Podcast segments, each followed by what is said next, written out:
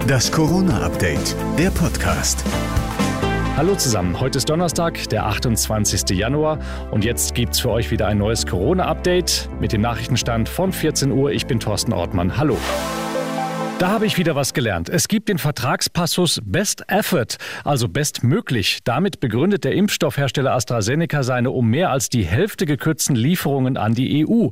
Man habe ja vertraglich nur zugesagt, das Bestmögliche zu unternehmen. Versucht ihr mal einen Vertragspartner zu finden, der sowas akzeptiert. Ich meine, außer der EU natürlich.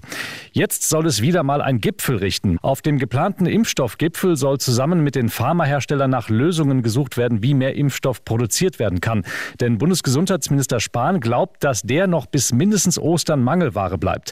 Wenigstens einen Lichtblick gibt es heute. Laut einer Studie des Impfstoffherstellers Pfizer BioNTech wirkt das Vakzin auch gegen die wichtigen Virusmutationen aus Großbritannien und Südafrika. Vielleicht wirkt es ja sogar besser als bestmöglich. Angesichts der ansteckenden Virusmutationen rückt ein Einreiseverbot aus den Ländern näher, wo Virusmutationen besonders verbreitet sind. Innenminister Seehofer. Das wären derzeit Großbritannien, Portugal, Südafrika, Brasilien. Wann das Einreiseverbot kommt, ist noch unklar.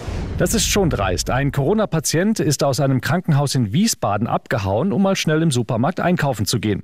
Der 21-Jährige fuhr sogar mit dem Bus. Am Mainzer Hauptbahnhof bat er dann selbst die Polizei um Hilfe, weil es ihm nicht gut ging und wurde dann in die Uniklinik nach Mainz gebracht. Vielleicht wäre ein Gefängniskrankenhaus besser gewesen.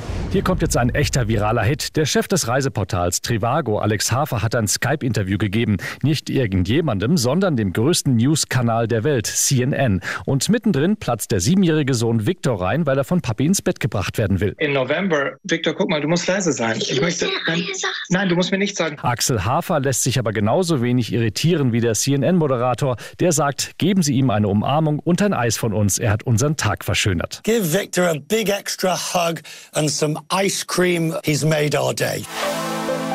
Das war das Corona-Update, der Podcast vom 28. Januar. Und noch mehr Hintergründe findet ihr wie immer auch in unserem Hintergrund-Podcast Corona und jetzt überall, wo es Podcasts gibt.